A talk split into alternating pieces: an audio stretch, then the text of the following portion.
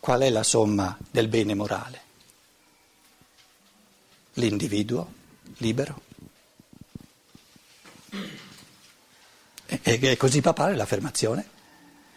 Però ai libertinisti dobbiamo dire che eh, il libertinista è colui che non ha capito che questa, questa, libertà dell'individuo ha delle condizioni necessarie, che sono quelle che noi chiamiamo la legge valida per tutti.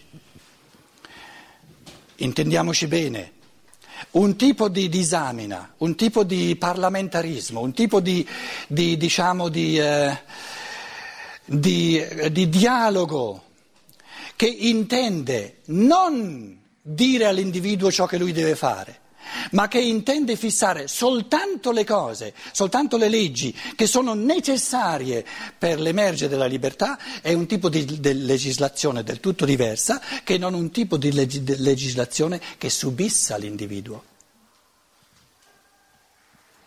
La nostra umanità di oggi conosce quasi unicamente, anche in campo ecclesiastico, tipi di legislazione che subissano l'individuo perché vedono il bene morale nella sottomissione.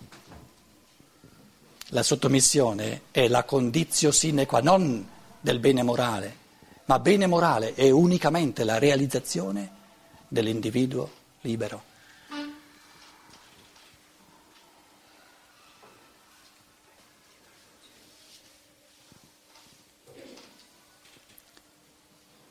Adesso ritorniamo alla domanda, perché il potere costituito, religioso e politico ha fatto fuori il Cristo?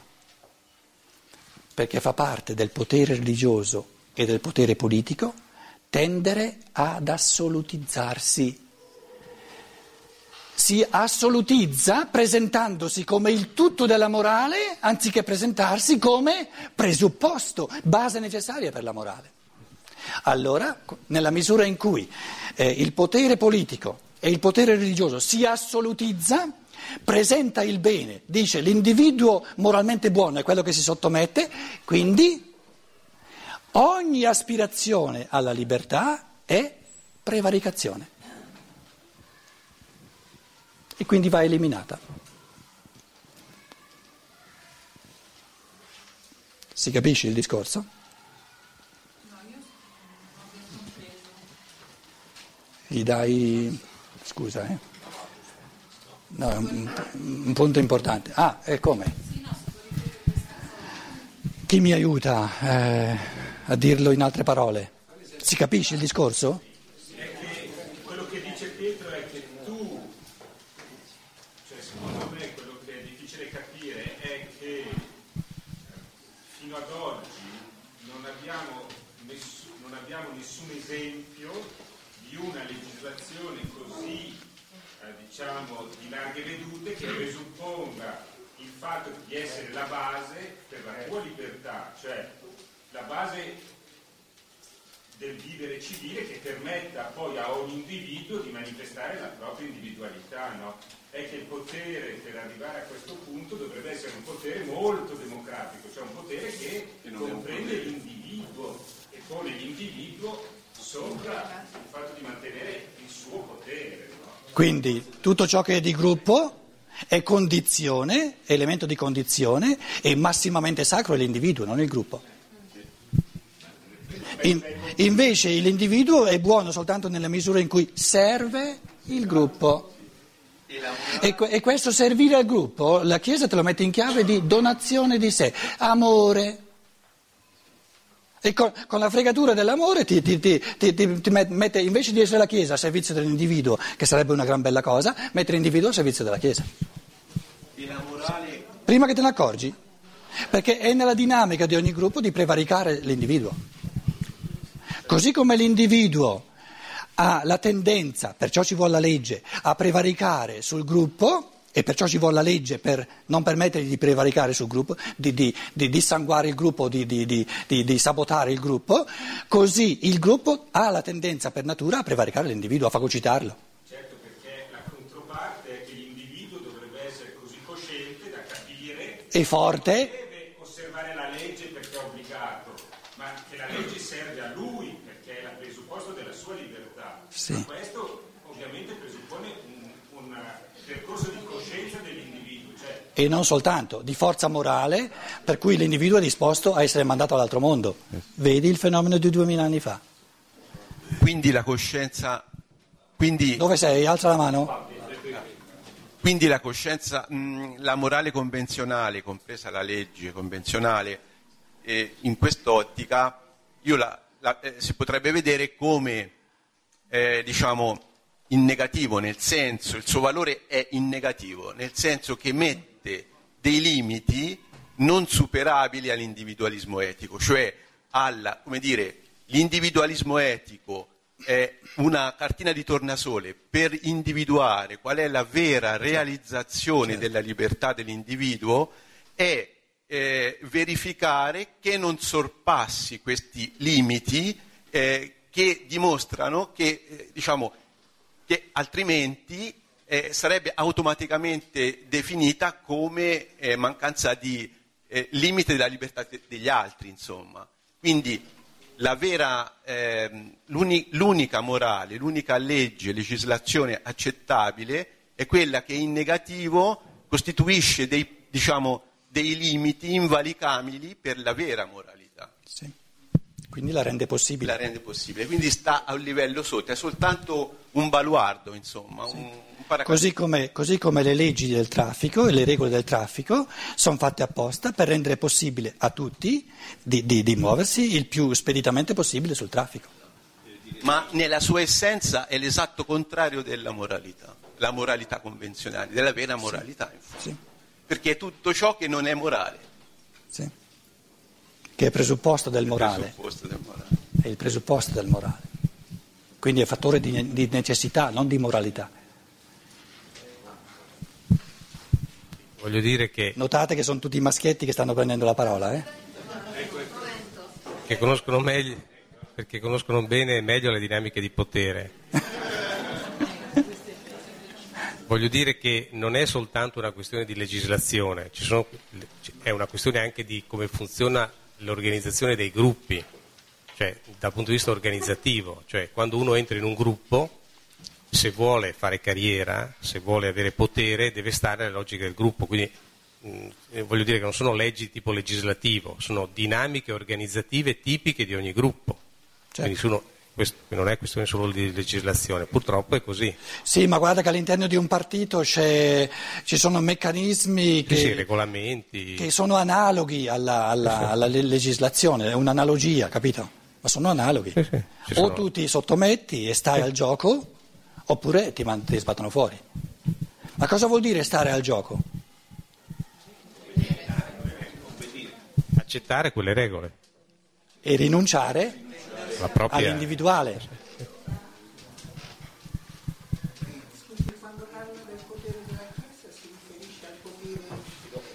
Prendi, prendi il microfono. Quando parla del potere della Chiesa si riferisce al potere eh, di Gesù Cristo o al potere di adesso? Del- della Chiesa? Ha mai avuto un potere Gesù Cristo? No, non ho capito, scusa. Ha mai avuto un potere Gesù Cristo? L'hanno fatto fuori?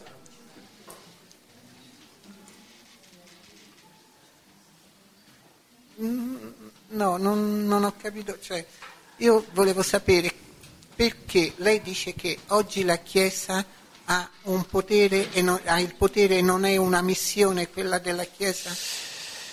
Sono semplificazioni, no? Supponiamo, supponiamo che ci sia una Chiesa che ti dice l'individuo umano buono è quello che osserva i comandamenti. Va bene? Sì. Allora io chiedo a te, chiedo a ogni essere umano, è giusto? Questa affermazione è giusta? L'individuo buono, moralmente buono, è quello che osserva i comandamenti? Anche. Anche. Che- Cosa intendi dire anche? Cioè una persona che si comporta correttamente. Che vuol dire correttamente? co- Il Cristo non ha osservato il sabato, che era sacro allora. Si è comportato scorrettamente? Vedi che, che problemi saltano fuori? No, adesso lei mi mette in difficoltà, non so più che dire.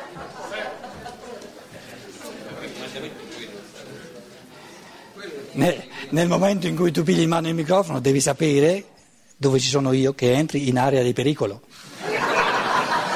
Eh, se no, che, so, che sto qui a fare io? Scusa. Non lo voglio più. Eh.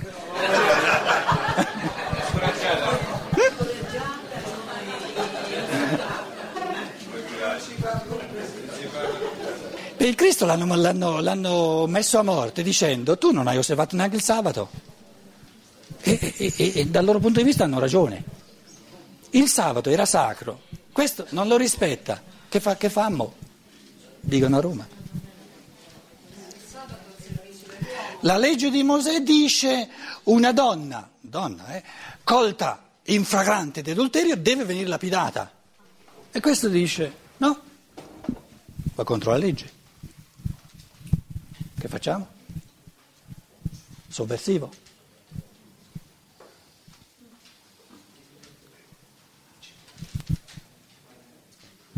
Ma il, il, sogno americano non è proprio quello di dare la possibilità all'uomo di potersi esprimere liberamente, per cui c'è proprio questo sostrato di leggi che serve per poter poi dopo facilitare la, la manifestazione insomma, di quello che uno realmente è.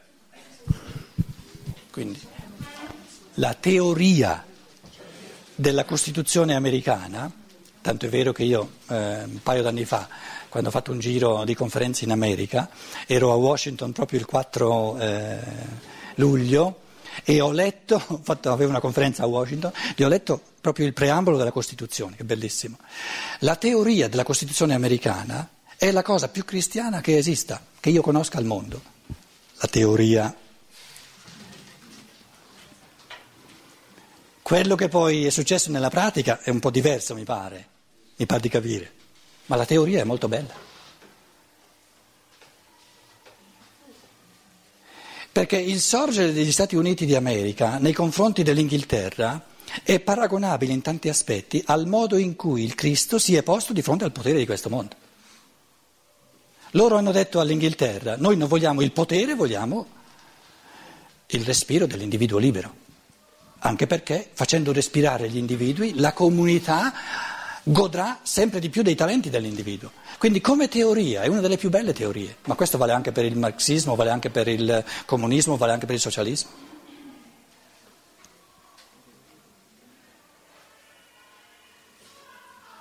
Il problema dell'archetipo dell'umano è che per lui non era una teoria. allora diventa pericolosa la cosa.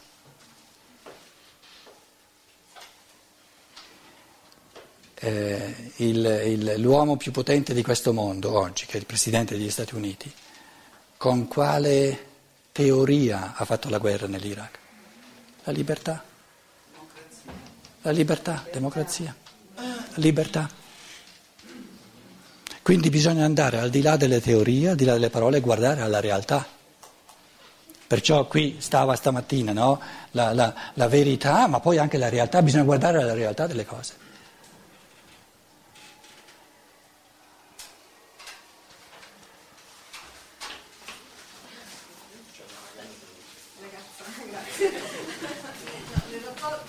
nel rapporto tra legge e morale, no? quando una regola, per esempio non uccidere, quelle dei comandamenti che sono buone, i dieci comandamenti, buone, mm. viene interiorizzata non diventa morale in quel momento quando io non uccido per scelta perché so che uccidere è male, quello non è un valore morale? Cioè dipende da come la vivo questa regola. Io non ho. Se nella regola, cioè. Eh, è la base necessaria. È la base, appunto. Io non ho detto che il rispetto della legge. No, non ho detto che deve essere coatto il rispetto della no, legge. No, non è coatto, deve essere vissuto momento per momento, sì. scelta per scelta, insomma. Sì. Allora io osservo, osservo, liberamente la legge esatto. perché la vedo necessaria. Quel per momento diventa morale, perché io l'ho no, fatta... No, no, no. Allora non ho capito cos'è la morale. Allora, supponiamo che io, che noi abbiamo tutte le persone di questo mondo che osservano liberamente, per convinzione, le leggi che ci sono. L'elemento morale ancora non esiste, ancora non c'è. Perché l'elemento morale è la libertà. È la libertà. Capito? Cioè, Questo è il discorso. Ma se uno osserva liberamente non c'è libertà? No, sono i presupposti per la libertà. Io posso liberamente creare i presupposti per la libertà, ma il fatto che io liberamente creo i presupposti Non della è libertà... ancora libertà. No, eh, non, non cambia il fatto che sono presupposti della libertà. Perché il ricatto del potere è proprio questo. Ma tu, tu non, è che, non è che devi sentirti costretto a osservare le Eh. leggi, lo puoi fare liberamente e se lo fai liberamente sei libero. No, Questa è la fregatura più grossa sì, che ci sia. Non è finita, lo capisco anch'io che non è finita, Eh. però non posso nemmeno dire cosa c'è dopo perché è libero. Momen- no, ripeti? Non, po- cioè, non posso dare una regola alla libertà.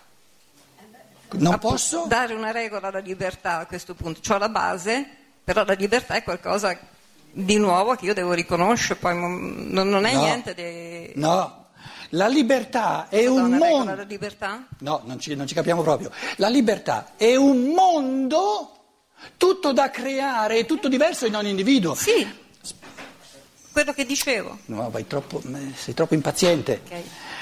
L'individuo è libero soltanto quando crea un mondo tutto suo che soltanto lui crea, ma soltanto se lo crea è libero. Sì, ma appunto dico io non posso di niente, potrei dire della mia quando ci arrivo, insomma, perché è tutto nuovo, tutto libero. La libertà non la posso definire. Cioè posso... Un artista, che poi eh, noi stiamo parlando que- questo, questo elemento qui, l'elemento dell'arte. Un artista, scusa, da dove ti crea quello che crea? Da sé stesso. Eh, e tu partendo dici, dai presupposti, dai colori, dalle cose che ha a disposizione, quella è la base, la base. Sono gli strumenti necessari. Eh, Sì, ma se non c'è la se creazione... non c'è la creazione non c'è niente. Allora, torniamo all'osservanza della legge. Cos'hai quando hai osservato tutte le leggi? Ho Liberamente? fatto... Non hai ancora fatto Ho nulla? fatto. Beh, Non hai ancora fatto eh, nulla? vabbè, eh, io, eh, Non hai ancora fatto nulla. Ho detto che ancora allora devo capire cos'è la morale. Prima ho detto no, non ho capito ancora. La cos'è morale, il bene o il male, è il realizzare o omettere di realizzare. Ciò che è unico in ognuno.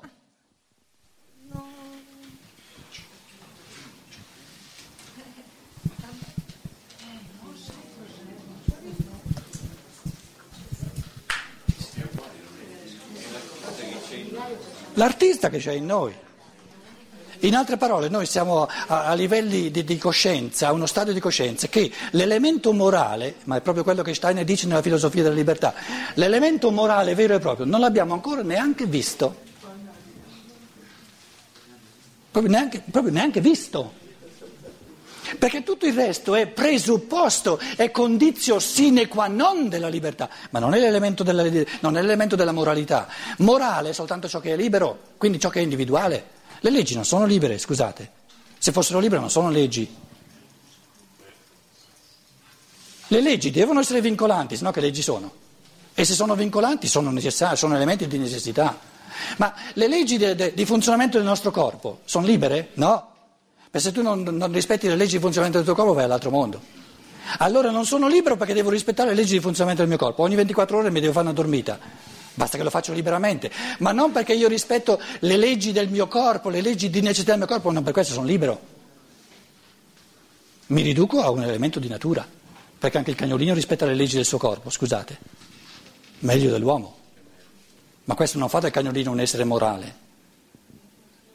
Quindi la sfera della moralità è la sfera dell'individualismo etico, quindi la sfera di un mondo che o si crea o si omette di creare e un mondo che è diverso in ognuno. Quindi noi abbiamo, abbiamo una, una umanità livellata, dove la moral- si, è, si è riferita alla moralità alle leggi. come dire che non uccidere comunque, per carità, vale per tutti. Uno che non uccide non è ancora né buono né cattivo moralmente, ha soltanto rispettato i presupposti necessari per poter diventare buoni o cattivi. Diventa buono nella misura in cui realizza la sua individualità e diventa moralmente cattivo nella misura in cui omette di realizzare la sua individualità. Il non ammazzare il presupposto di questa moralità, non è la moralità.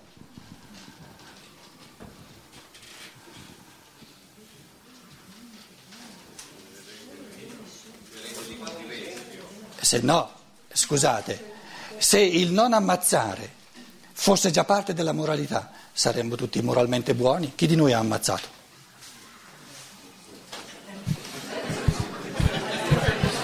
Siamo tutti buoni, no? Eh? Io non ho mai ammazzato nessuno, Posso fare un esempio? neanche rubato. Posso fare un esempio e chiederti anche se è giusto. Ad esempio, se uno ha bisogno di, di mangiare, io posso aiutarlo nel mangiare e quindi in questo senso esprimo un elemento di fratellanza, che è un elemento di, di- di legge, diciamo che in questo senso è una legge. Se io invece eh, faccio di me la cosa migliore che posso fare su in questa vita, eh, faccio agli altri un- non una fratellanza, ma una solidarietà. Esprimo, cioè, il massimo che io posso essere per gli altri. È un compito mio individuale, molto più impegnativo.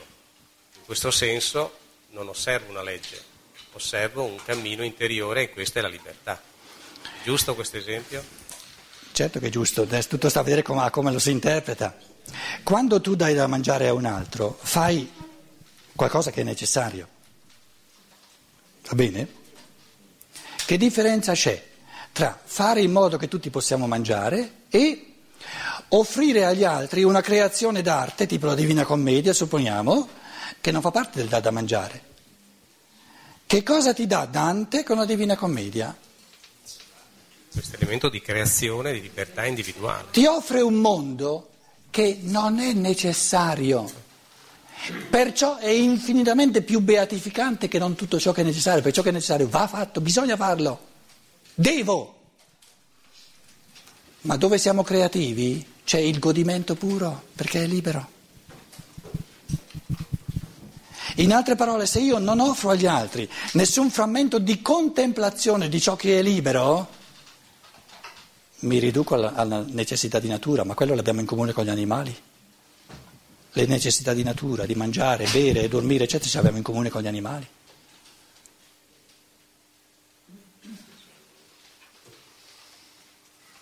In altre parole, viviamo in una umanità molto povera, perché ha ridotto, ha ridotto la, morale, la morale a ciò che invece è il fondamento della morale ha ridotto la morale alle regole comuni, come se regole, l'osservanza delle regole comuni fosse il bene morale.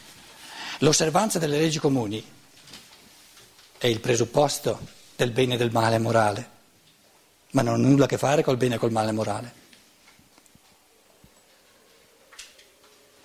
E andare contro le leggi comuni non è un male morale in sé,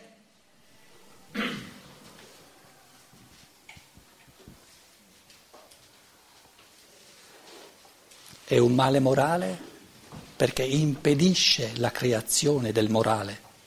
Per questo motivo è un male, non perché è un male morale in sé.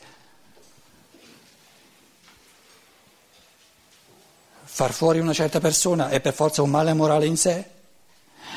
L'esempio che vi portavo diverse volte, due, i due amici più, i più grandi amici che esistano sono uno accanto all'altro, uno sta pulendo il fucile, mai pensando che c'è dentro una, una cartuccia piena, parte eh, il colpo, lo uccide.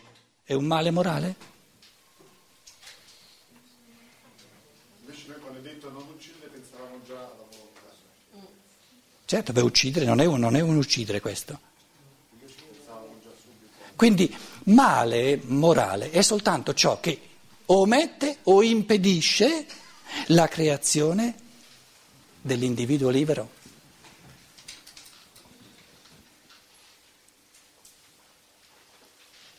E per questo motivo è male morale. Quindi la, diciamo, la, l'archetipo del male morale è avere eliminato dalla scena di questo mondo l'individuo più libero che c'è mai stato, quello che chiamiamo Gesù Cristo.